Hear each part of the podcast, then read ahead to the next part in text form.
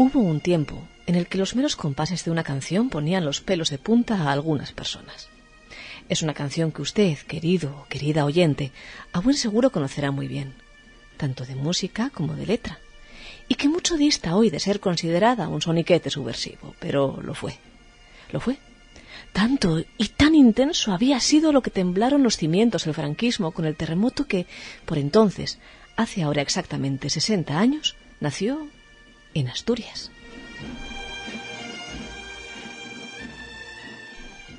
Nació, sí, en Asturias. Pero como todos los partos, aquel tampoco puede explicarse de una forma sencilla, ni mucho menos como pretendió hacer la versión oficial del gobierno, simplista. Todos los nacimientos surgen de un largo periodo de gestación.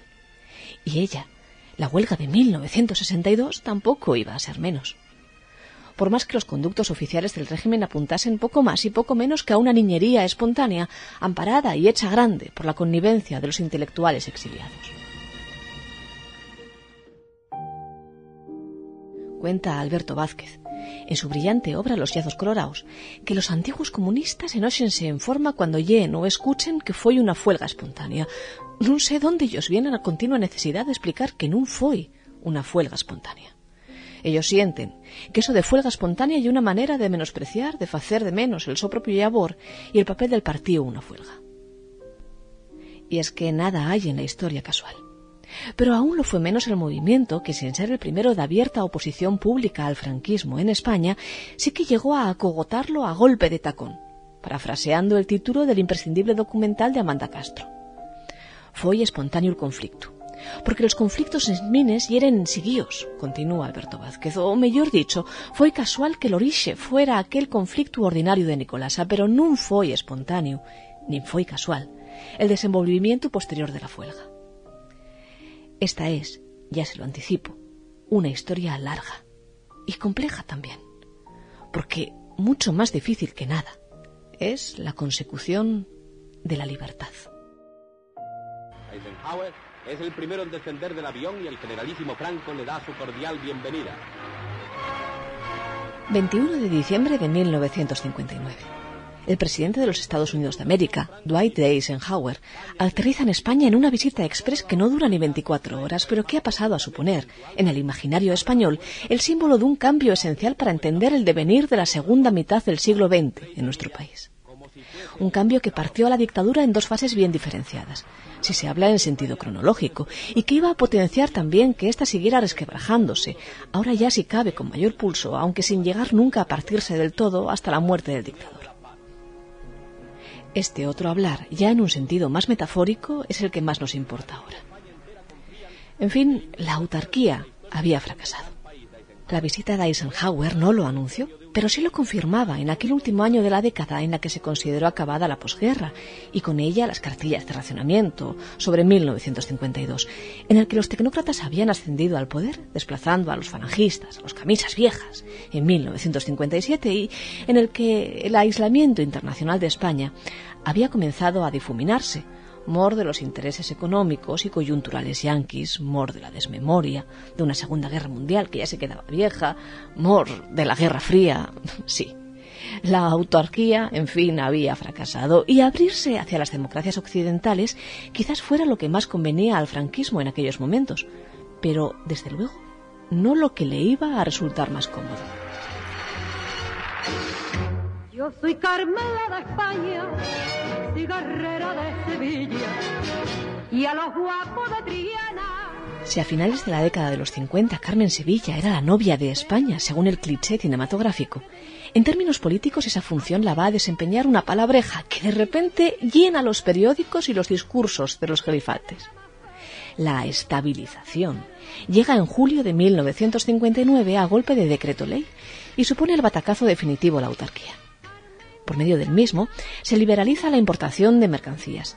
La peseta se hace convertible y se elevan los tipos de interés. Se permite, después de un aislamiento de décadas, al menos en términos oficiales, la entrada de capital extranjero y con todo ello llega la sombra de la privatización. Un extremo absolutamente peligroso para la minería, abandonada de la mano empresarial en España desde hacía medio siglo en los pozos. No solo la oscuridad se cierne sobre los trabajadores que cada día desafían a las leyes de la tierra, sumergiéndose en sus entrañas. Casi peor que eso es la precariedad laboral la falta de seguridad en el trabajo y, utilizando el término de moda, la ausencia de una estabilidad económica que permita obtener unos mínimos de algo de lo que también comienza a hablarse desde el poder, el bienestar social.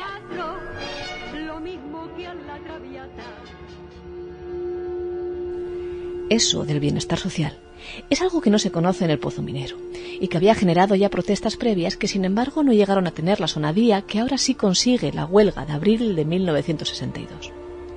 Todo empieza el primero de ese mes, el día 1 de abril.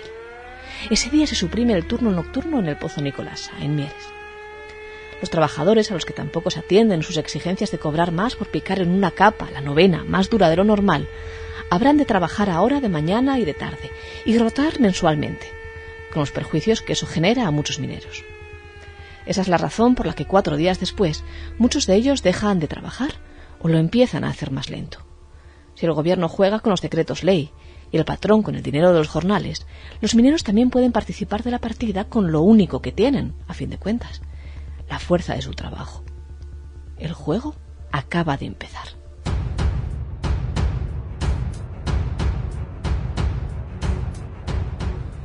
Y la empresa, fábrica de Mieres, dentro de ese juego, responde con dureza al movimiento de los mineros. El 6 de abril despide a ocho de ellos, pero esa decisión no hace más que prender la llama del descontento. Un despido multiplica exponencialmente el número de trabajadores en huelga, pero el pulso está en juego. Pronto los despedidos llegan a la treintena. El resultado de una y otra decisión es que al final de cada jornada el carbón permanece bajo la tierra. Nadie lo arranca del subsuelo. Pero tampoco nadie habla aquella huelga, gestada en la oscuridad del pozo durante largas jornadas de paro, se la llegará a conocer como la del silencio. Y hay quien dice que los mineros contestatarios se entienden, en estos momentos, con tan solo cruzarse las miradas.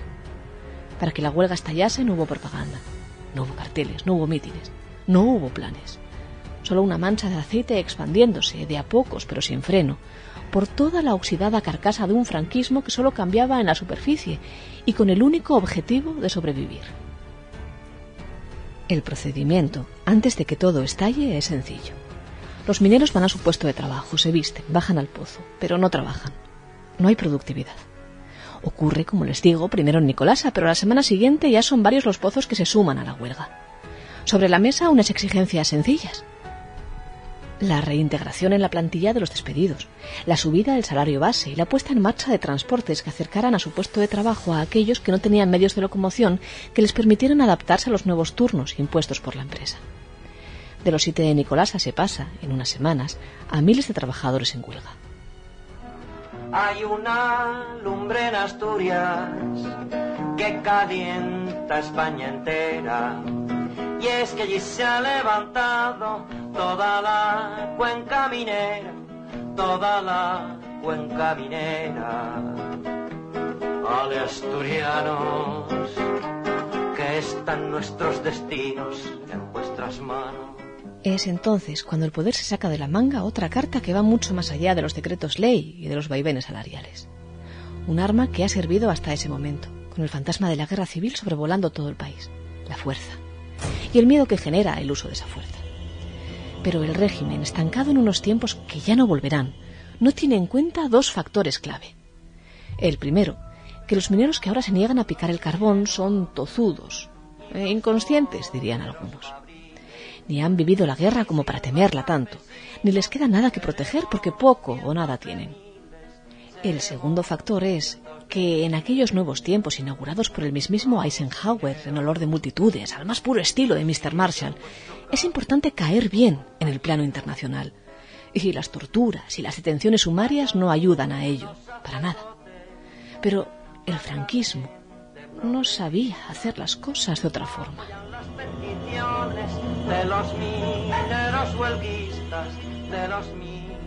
Un mes después del arranque de la huelga, Muchos mineros permanecen encarcelados y sometidos a torturas por parte de unas autoridades que ya no saben cómo frenar los paros.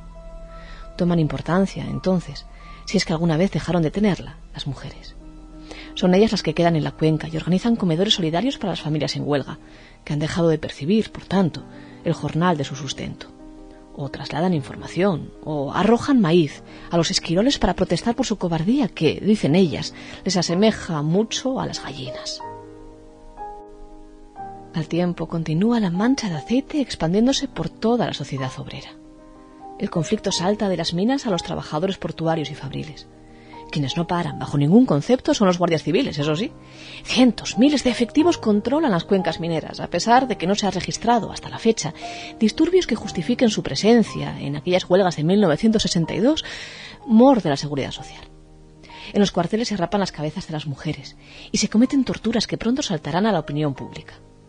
Será esta circunstancia, de cara a Europa y al mundo entero, la que haga colear una huelga que, en realidad, llegó a acabar en victoria, toda a la que se podía aspirar en 1962, cuando en junio, dos meses después del inicio del paro, el ministro general del Movimiento Nacional, Solís, se sienta a hablar con los mineros y les concede varias de sus reivindicaciones iniciales. Eso, al menos, claro, sobre el papel. Pero cuesta mucho limpiar el aceite. Y la llama ya había prendido en España. A lo largo de la piel de toro, alentados por la fortaleza de los mineros, pararon miles de trabajadores exigiendo mejoras en sus condiciones laborales. No fue una huelga por la libertad. ¿Cómo podía haberlo sido a principios de los 60? No, no lo fue. Pero sí que lo fue una en la que las ansias de libertad estuvieron presentes en todo momento. Y eso fue lo que a la postre se transmitirá en Europa. Miles de mineros ponen contra las cuerdas al régimen franquista. Así llega la información. Las noticias llegan por las ondas de la Pirenaica, lentas pero seguras a todos los puntos de España. En octubre, después de rodar por diversos conductos privados, llegan a Madrid las noticias de las torturas y al poco un grupo de 102 intelectuales firma un manifiesto exigiendo responsabilidades al gobierno por varias de las mismas. Por ejemplo, las que habrían provocado la muerte del minero Rafael González, la castración de Selvino Zapico, la quema de los testículos de Vicente Baragaña, las incontables lesiones provocadas al cuerpo de un minero llamado Alfonso, el pómulo fracturado del trabajador Alfonso Zapico, los malos tratos hacia Jerónimo Fernández y Jesús Ramo, las consecuencias psicológicas sufridas por Everardo Castro a causa de las torturas y también el rape al cero de varias de las mujeres de los anteriores, así como también a Tina Marrón y a Anita Sirgo. Los golpes al vientre de una mujer anónima, embarazada, tras los cuales el capitán responsable se congratuló de haber hecho nacer a un comunista menos.